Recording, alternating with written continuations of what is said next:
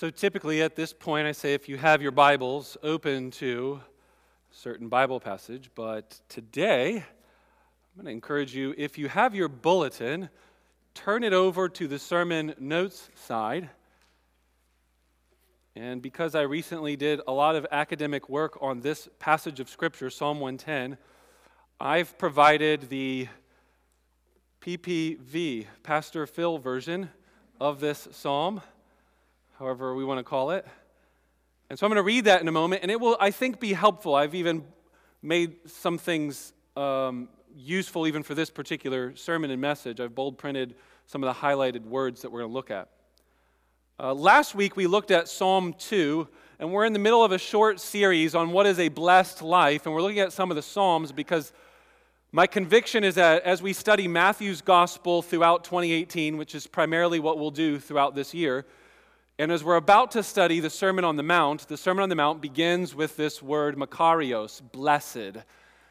And I believe that Jesus has in mind the Old Testament teaching of what a blessed life looks like. So before we dive into Jesus' teaching on what a blessed life looks like in the New Testament, we're taking a brief break from Matthew and seeing a few Psalms. Now, the Psalm that you see here in front of you on your handout and in the Bible, whatever translation you have, it will not have the word makarios or asher in the Hebrew. Blessed's not there. The reason we're looking at Psalm one ten is partly uh, selfish because I did a lot of academic work on it and had to turn in a paper. The second reason is because last week we did see that the word blessed appears at the end of Psalm two. And it said, blessed are all who take refuge in the King, the Messiah. And as you're going to see, this psalm, Psalm one ten, is an interpretation of, a continuation of Psalm two. And I've been trying to argue, and I don't know if I've done a great job at it, so I want to try another time to make it really clear that the Psalms are telling a story about King David. And that Psalms one and two are an introduction to the whole Psalms. So when you open the Psalms, you'll see on the first page of Psalm one, Book one, and then there's going to be Book two after Psalm or before Psalm seventy-three, and then Book three, Book four, Book five. There's these five collections of Psalms, five books. So, so take this little anecdote and think about this for a moment. In Books one and two, fifty-seven of the seventy, seventy-two Psalms are either by or about King David. That's a lot, right? That's the majority of those Psalms. You're reading Psalms one and two, you keep reading about David's life, David's prayers, David's fears, David's laments and cries for God's help, David's praises. It's telling you David's on the throne, David's running or whatever else from enemies, but God's delivering, et cetera. David, David, David. That's Books one and two. At the end of Book two, I pointed this out last week, it's the very last phrase of the end of Book two. It says this.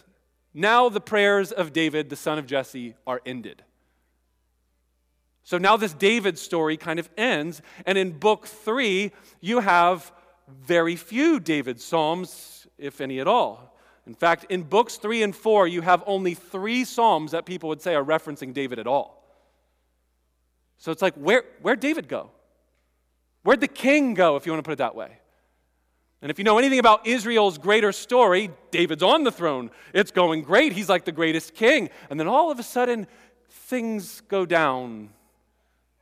David's son Solomon leads the kingdom to get divided and then eventually get overtaken. And then there's no king in Israel. They have been deported. They have been exiled out. Babylon has come in and taken out the whole kingdom of Israel. And it's as if Psalms book Three and four are, are telling you during the time, where, where's God? And I'm, I'm not making this up because if you look at Psalm eighty-nine, it's the last psalm of book three. Listen to this phrase in Psalm eighty-nine. O God, you have renounced your covenant with your servant. You have defiled the crown of David into the dust. Do you see what's going on in book three? Where's God? God, where is your covenant promises to David? There's a lot of lamenting. There's a lot of crying out, God, God, God, where are you in book three? So what's the answer in book four? The first psalm of book four is a psalm of Moses about taking refuge in God's kingdom. Huh. a psalm of Moses, reminding you of the days of Moses, that even when Pharaoh's around, God delivers his people. And you can take refuge in this God. That's how book four begins. And then there's a series, a slew of psalms in book four that say, Yahweh reigns, the Lord reigns. Think, for those of you that were downstairs earlier, we read Psalm ninety-six. Let the nations know that the Lord reigns. It's glorious. It's an amazing psalm. But here's the issue. In book four, it's just declaring that Yahweh reigns. There's no mention of David. There's no king on the throne. And you're just still kind of like, okay, Yahweh reigns. I see that by faith, not by sight in book four. So the conclusion in book five is that Yahweh does not just reign in theory. He is going to sit on the throne. He will rule over all of his enemies. And the psalm that makes this crystal clear is our psalm, Psalm one ten. As one scholar puts it, the fifth book and the fourth book are contrasting one another because David is missing in book four, but in book five, David appears twice in two different collections of psalms. The first collection, I'm going to show you a little diagram so you can kind of see what I'm saying here. This is first section of book five. This is how book five begins. You have pleas for deliverance from these Psalms of David. So one oh seven, one oh eight, and one oh nine are all Davidic Psalms, Psalms about David. And remember, if you're you're following through what I just told you, David's been missing. Where's David? Where's the king? He's gone. And then now in Psalm one oh seven, one oh eight, and one oh nine, you have the Davidic prayer, God, where are you going to come back and, and, and, and show your reign and rule over all the earth? After Psalm one ten, you have what are called the Hallelujah Psalms, because they begin and end. They have Hallelujah repeated throughout a whole slew of Psalms like that. So in other words, Psalm one ten is like a pivot linchpin psalm that connects a series of pleas, God, pr- we're praying for deliverance, David Psalms, to then right in the middle, a Psalm of David, which you're about to see, and then leading to hallelujah, hallelujah, hallelujah. So what is being said in Psalm one ten that is leading to all of this hallelujah? Follow along in your bulletin. I'll read. A psalm by David. Yahweh declares to my Lord, sit at my right hand until I make your enemies a stool for your feet. Your strong rod may Yahweh extend from Zion. Rule in the midst of your enemies. Your people will freely volunteer in the day of your power, in the splendor of holiness, from the womb of the dawn, the dew of your youth. Yahweh has sworn and will not change heart. You are a priest forever, according to the order of Melchizedek. The Lord is at your right hand. He will smash kings in the day of his wrath. He will execute judgment from the nations. He will pile up the dead bodies. He will smash the heads over the great lands. He will drink from a stream by the road. Therefore, he will lift up his head. If you were following closely and you have Psalm two fresh in your mind, you should see why people have suggested Psalm one ten is a new interpretation of Psalm two.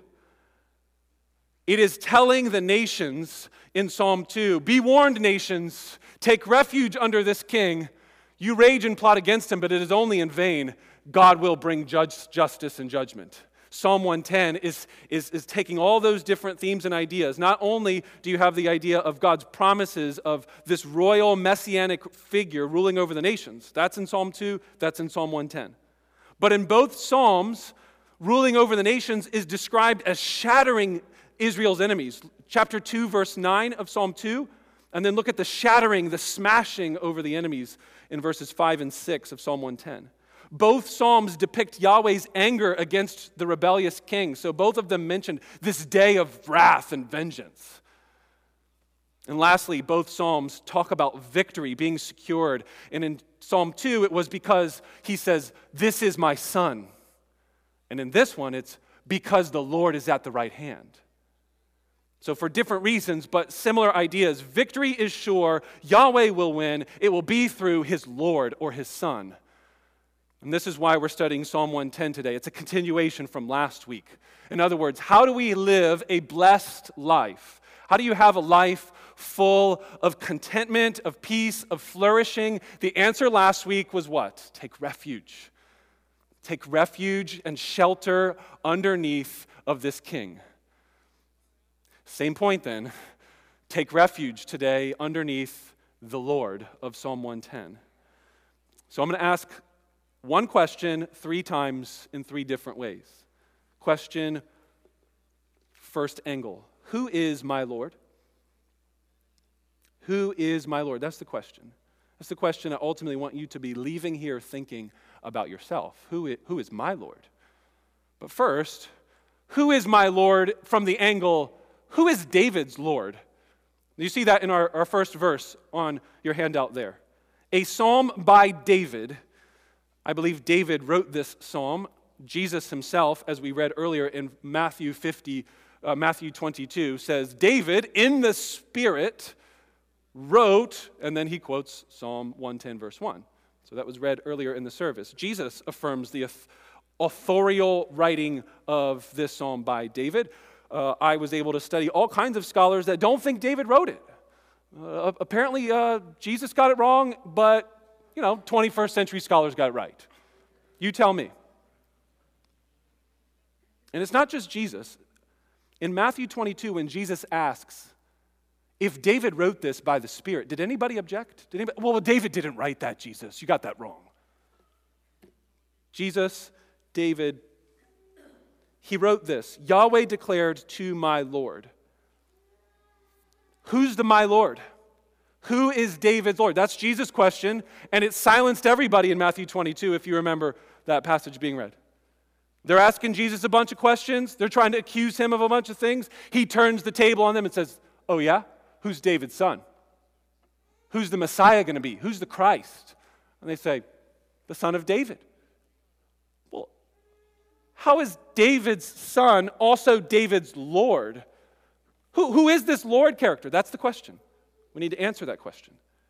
And the answer is do not put God in a box. He blows up our boxes. He defies all categories. When you study this passage, you will see that David's Lord is both a human king and a divine Lord. A human king and a divine Lord. So look at your handout. I've tried to make this very plain to you.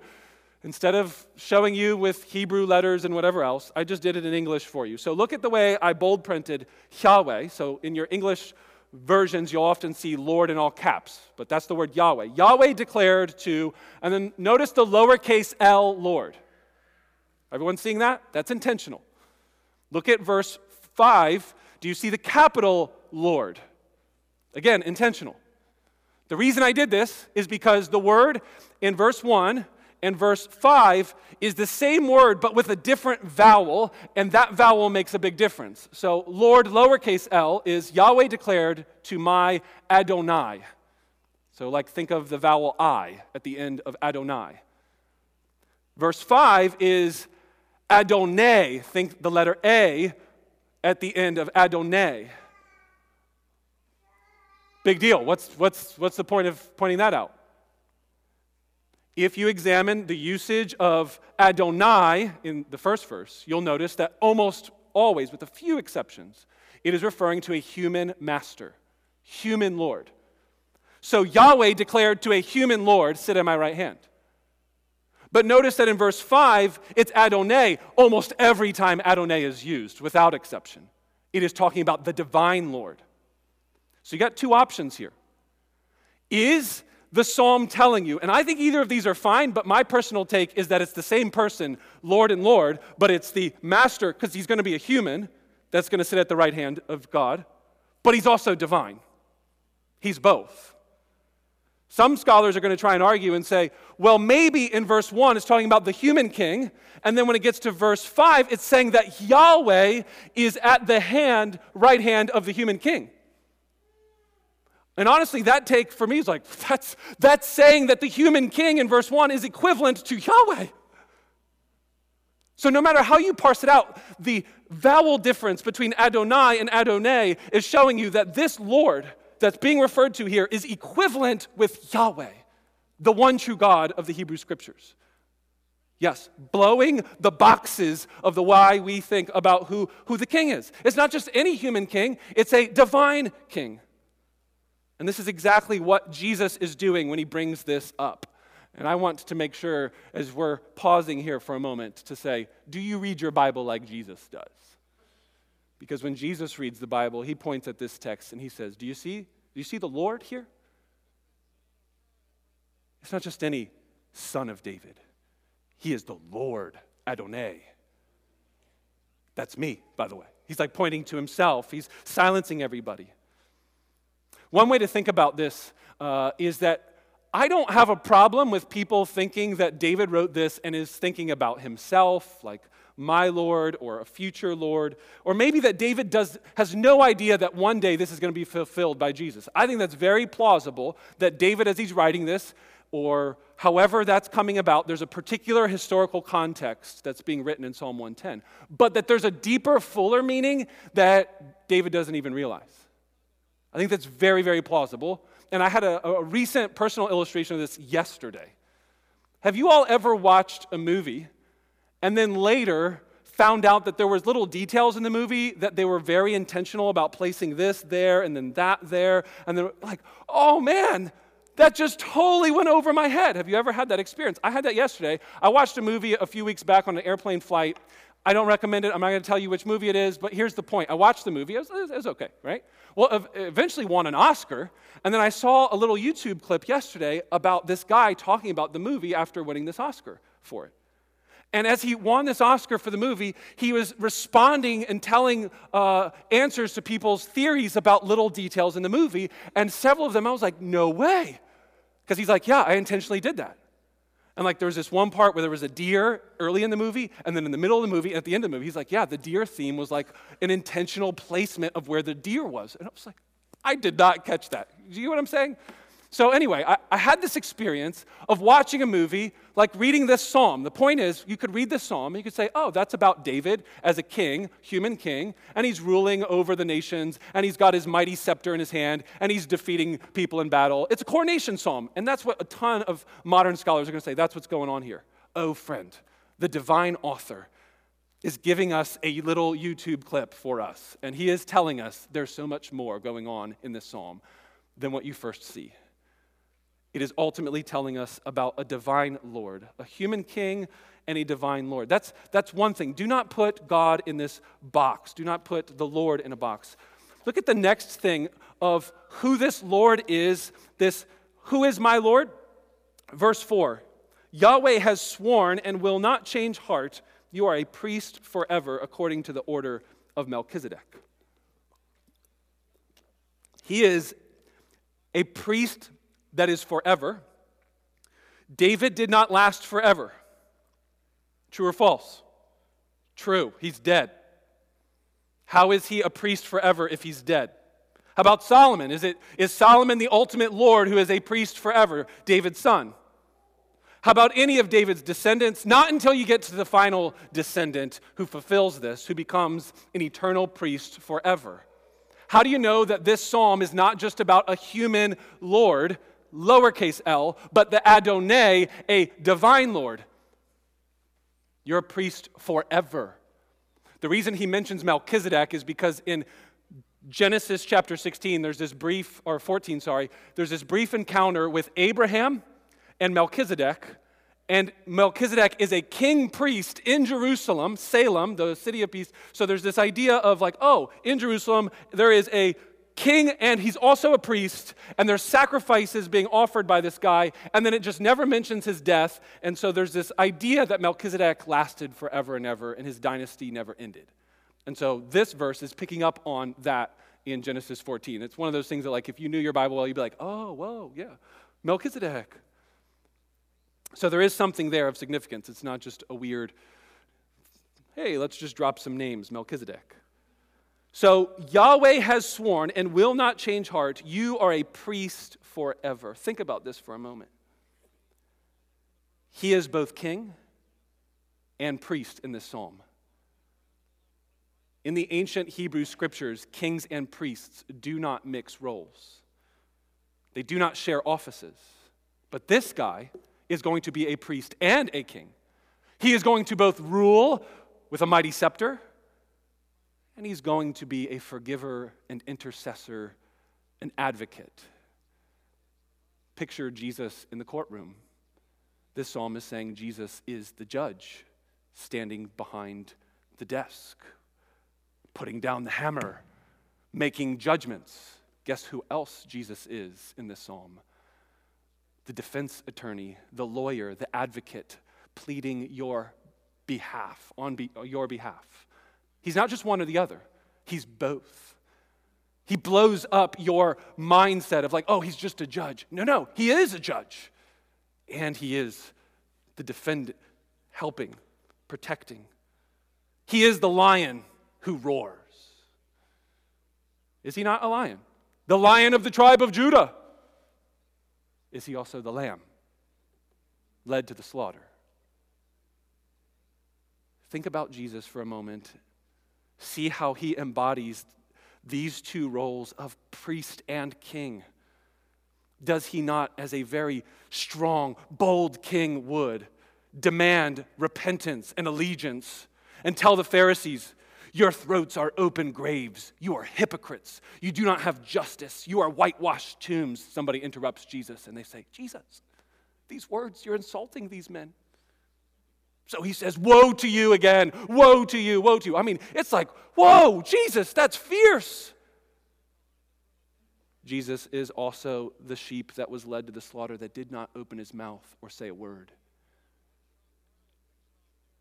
Jesus is the one who calls us, take up your cross, let the dead bury the dead. You must hate your father and your mother if you want to come follow me. Whoa, Jesus, that's that's intense. Come to me, all who are weary and heavy laden, and I will give you rest. Whoa, Jesus. That's so gentle and comforting and helpful to the hurting. Jesus is the one that says, I did not come to bring peace but division. Fathers and mothers will now hate their children because of me. That, that'll knock you off your socks, right? But what did the angels declare when Jesus was born?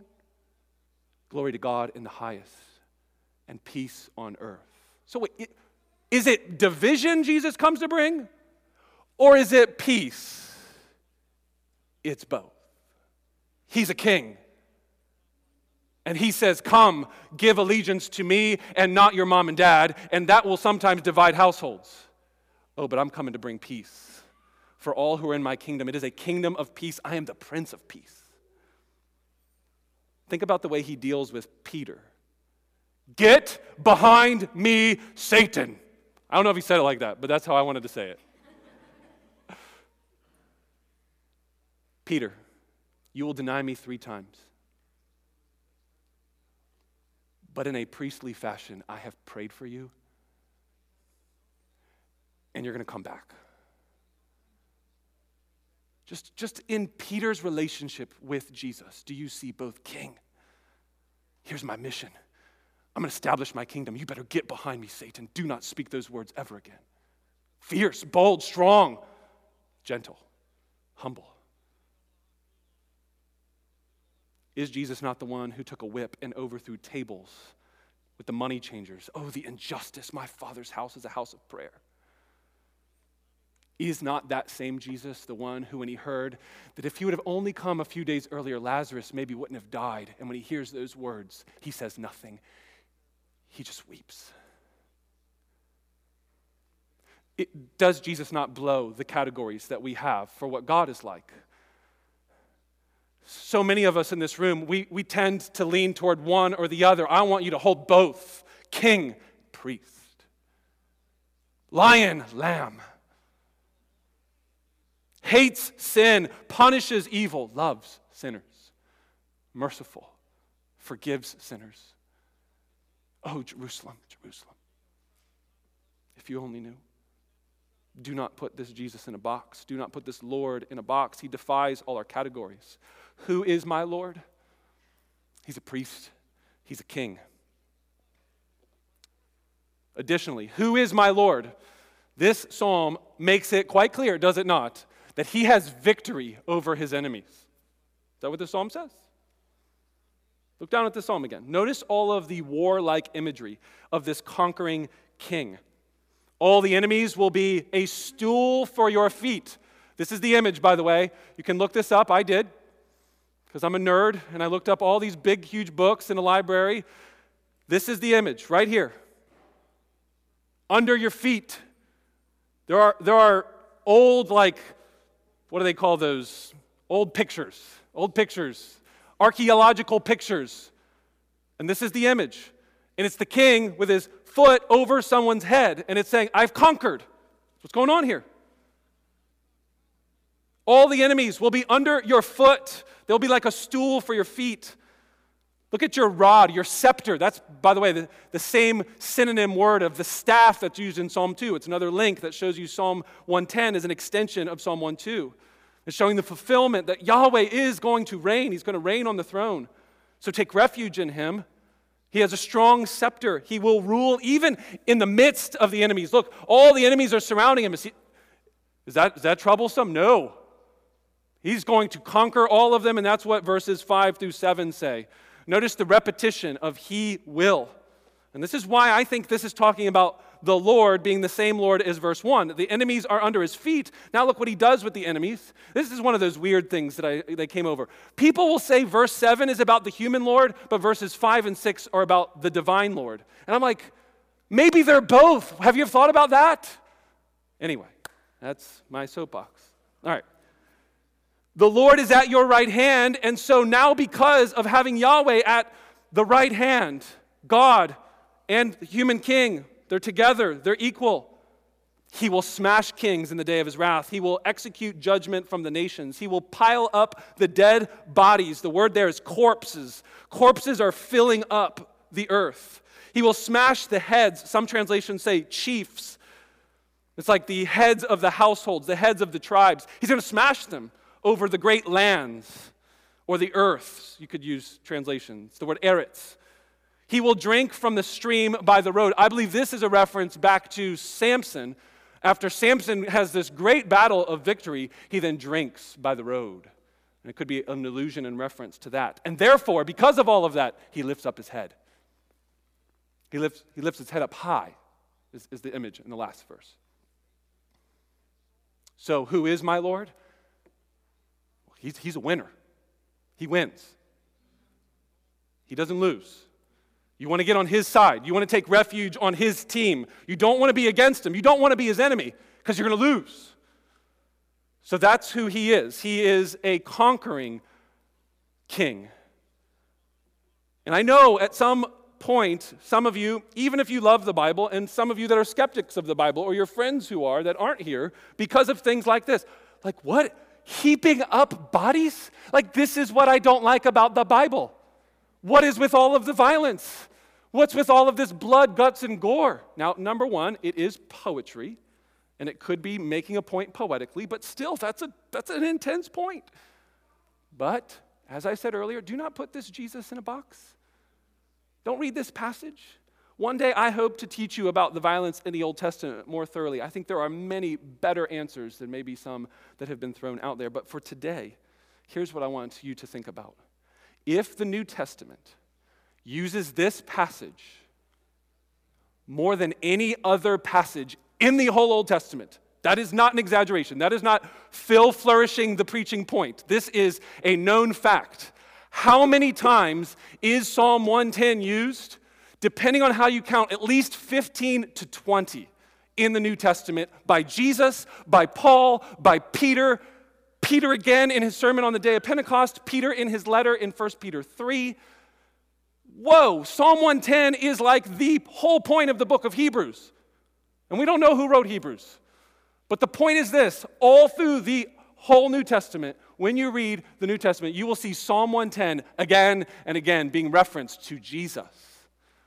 Why? Why is this a favorite psalm? And how did Jesus conquer his enemies? How did they interpret Psalm one ten in light of what Jesus did as the conquering king? And this, my friends, is what should give you a little peace if you're like, man, I don't like dead bodies rising. That's, that's, that's not a pleasant image. Palm Sunday is coming up, right? How did the conquering king come into Jerusalem? Sword in his hand, helmet on his head, armor, white horse, a baby donkey. You starting to see the picture already? How does the king come in to be enthroned and conquer and be lifted up to the right hand? How does he do it? Death. Suffering. All the suffering that you see in Psalm one ten, all of the slaying of the enemies, Jesus experienced on the cross to Calvary. He will smash the kings in the day of his wrath. Guess who got smashed? The king of the Jews. His head was smashed in with a, thrown, a crown of thorns on his head. I'll tell you whose head was smashed. His enemies will be under his feet. Remember that picture I just showed you? God's foot on the cross is like on Jesus' head. He's smashing sin when Jesus dies on the cross. Jesus is taking our sin. And he becomes sin. He becomes the embodiment of all the evil in the world as the whole darkness comes over him, and sin is being punished as Jesus dies for sinners. That, my friend, is how the New Testament uses Psalm one ten. I'm not making this up. Read it for yourself. They quote Psalm one ten, and they say, how did Jesus become at the right hand of the Father? The Lord said to my Lord, sit at my right hand. How did he conquer the enemies? By dying. Not by swords, not by military victory. Blow the boxes up of this God that is out to get people. He is out to be gotten by the violence that we have done to him. And through that strange act of love and mercy, he saves and rescues. Philippians chapter two. We've been studying this upstairs in our Wednesday Bible study, and it says that even though he died, or through death, even death on a cross, therefore. So, so look this up at some point. Philippians two, verse eight and nine. Jesus humbled himself, took on the form of a human body, and he died, he suffered, even the worst excruciating death, death on a cross. Next verse, therefore, because of that death, God has highly exalted him. It's the word super exalted. It's like when we say overcooked a dinner, super exalt, like highest place. That's what Psalm one ten is about, isn't it? He's at the highest place, the right hand of God. You can't be any higher than at the right hand of the king. He's not at the king's feet. He is when he's dying. But when he rises from the dead, he's being resurrected and exalted above all others. And then it says this, Philippians chapter two, verses nine, ten, and eleven. And God bestowed on him a name that is above all names, so that the name of Jesus every knee would bow and every tongue confess. And here's the name, that Jesus Christ is Lord, to the glory of God the Father. So Philippians two is telling you that because of the death of Jesus, he conquered over evil, and he then is given the glorious right hand of God, exalted to the heavens, and called Lord. That's what our Psalm's about. All right, that wasn't convincing. You guys don't look convinced. We're going to go to another one, Ephesians chapter one. Turn, turn in your Bibles, Ephesians one. This one is the coolest thing I think you'll see all morning, Ephesians chapter one, especially because one of the more troubling images in our text of Scripture is this idea of heaping up dead bodies, filling the earth with all of these bodies as he conquers over. And you're starting to wonder, like, wow, Jesus come and just kind of slay people? Is that what he did? No, no, he didn't. He converted people. He loved them. Through his sacrificial love and death, he fills up the earth with his body, namely the church. How's the earth going to be filled up with corpses and bodies? It's when people turn from sin, trust in Jesus, give allegiance to him, as they get their hearts changed, and then the whole earth is full of his body. Ephesians one. You guys there? It's page nine hundred seventy-six. We're going to pick it up in the middle of a prayer And look at verse nineteen and following. So this is a prayer. This is a great prayer, by the way. If you want to learn to pray, read this prayer and start praying it for people. And the prayer is about, I want you, church in Ephesus, I want you to know how glorious and great the power that you've been given through, through the gospel. Look at verse nineteen.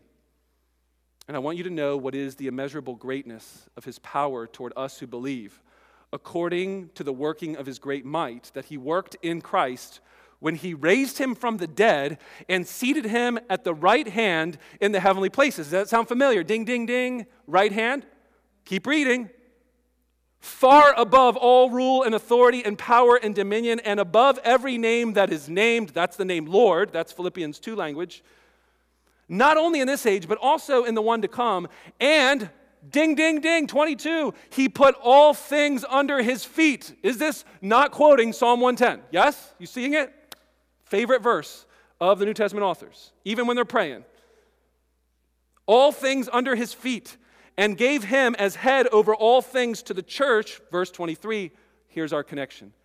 Which is his body, the fullness of him who fills all in all. Because of Jesus' death, burial, resurrection, ascension to the right hand of the Father, he then fills up the earth with his body. That's what he's praying here.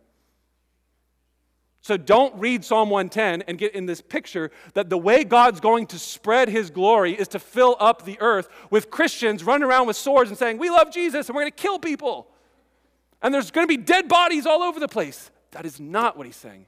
He's saying that bodies, the body of Jesus is going to be filled up all over the nations, and conquering will happen first in this age as people get converted, as they see the glories of Jesus. How do I know that's what's being said? Look back at Psalm one ten. Who is my Lord? Who is my Lord? He is a priest. He is a king, an eternal priest. A God king, a human king, and a divine king. Who is my Lord? He is a conquering king that will have victory over his enemies. Who is my Lord? Last answer. He is a king with a willing army. Look at verse three. Your people will freely volunteer in the day of your power, in the splendor of holiness, from the womb of the dawn, the dew of your youth. The last phrase is the womb of the dawn and the dew of your youth. So many things have been written about that of like, we have no idea what that's saying. But I think it's just poetry. It's talking about, hey, when the morning comes, there's a new day, there's a new dawn, it's fresh, it's young, it's life. It's talking about the, the, the brightness of a new morning, right? So think of that poetic language. And it's saying that the people, The people, the army that is going to serve, that's, that's what the language here, they're going to freely volunteer themselves and say, I'm in. I'm in. I'm going to serve this king. Th- think about how different that is for a moment. Do most soldiers, I don't know, may, just think about the concept. Do soldiers always just fight and serve because they're like, I love, I love my king. I love my country. Sometimes. But don't some people just do it because they got to? And they're being told to? Yes, sir. Yes. Just doing my duty. I think there's a contrast in this psalm between those two images of just begrudgingly kind of doing the duty, and then people, it's saying, they freely, they're like, I want to sign up to be in this kingdom. I want to sign up and serve this king. And this is what I mean. I think that he's talking about people who love his leadership, who love his laws, who delight in them day and night, and they feel privileged to serve. How, how in the world? How in the world did we get this opportunity to serve in this kingdom? And as I wrote this point, I just could not get the song out of my head because I grew up in church. How many of you are like, I'm in the Lord's army? Those of you that are laughing, you know what I'm talking about. Those of you that don't, let me tell you what I'm talking about. As a kid, I grew up going to church, and they sing these very silly songs to help teach kids Bible truth. Some, some of them are good. This one, I don't know. We'll see. The jury's out. And the song goes, I may never ride in the cavalry, shoot the artillery. I may never zoom o'er the enemies, but I'm in the Lord's army. Yes, sir, I'm in the Lord's army. Yeah, all right. You get the idea. The reason I'm not so sure about that song is I don't know if we should be getting kids stuck in their head. Let's shoot and Zoom and Ride. Whatever. The point is, if we're saying, yes, sir, volunteering, I want to sign up for the Lord's army because this king is good, you're not going to use guns. You're not going to use planes and drop bombs over people. I'm not talking about what nations do. I'm not talking about if you're a soldier for the United States Army. I'm saying if you're in the Lord's army, the kingdom of Jesus does not advance through violence. Turn the other cheek, we're about to see in the Sermon on the Mount. Forgive seventy times seven. So here's my last question to all of us. Who's, who's my Lord? Like, you need to answer. That's my question for you. Who, who is my Lord? Who is your Lord? Do you win battles in your marriage by trying to win the argument or die to self? Men and women. Whose army are you in? Whose Lord are you serving and giving allegiance to? Do you conquer your enemies at the workplace or in your school or in your neighborhood or whoever is opposed to you? The way Romans twelve, I think quoting the Sermon on the Mount, says, if your enemy is hungry, love him by feeding him. If he's thirsty, give him something to drink. In doing so, you will heap burning coals on his head. How do we smash heads? How do we apply Psalm one ten and smash the heads over all the nations? How do you heap burning coals on people's heads? Well, if it's your enemy, love them. Feed them. Give them something to eat. Isn't that, isn't that just so, like, countercultural and different? In this me-centered society, this get, get, get, fight, fight, fight. You're your own little individual. No, you're not. A Christian says Jesus is Lord, and I serve him. And I don't do it begrudgingly. I do it freely. Man, I'm so am- amazed that I could be in this army. How good is this king? How amazing is the way he grows his kingdom by love and service and people with humility. Do you defeat the darkness by humbling yourself on your knees in prayer? This is how the kingdom of heaven advances. Your kingdom come, your will be done is the prayer on our lips day after day. Do you destroy evil in the world by proclaiming truth in love? What about Embassy Church as a community? Does this describe our community? Is Jesus our Lord? I really want us to think about this. Are we privileged, overwhelmingly privileged, that the way Jesus conquered us was by so stirring our hearts to see how beautiful his love is, how, how amazing he fits into these shattered categories, but priest and king? Lion and lamb? Man, he's so beautiful. Were you not originally, when you first became a Christian, stirred up to this Jesus? So shouldn't there be this, like, I'm, I'm happy. I want to serve. And even there's times when, when you're fighting against him, you're, you're now on the wrong side and you're, you're not wanting to go his ways and delight in his laws. And then you find how frustrating that is.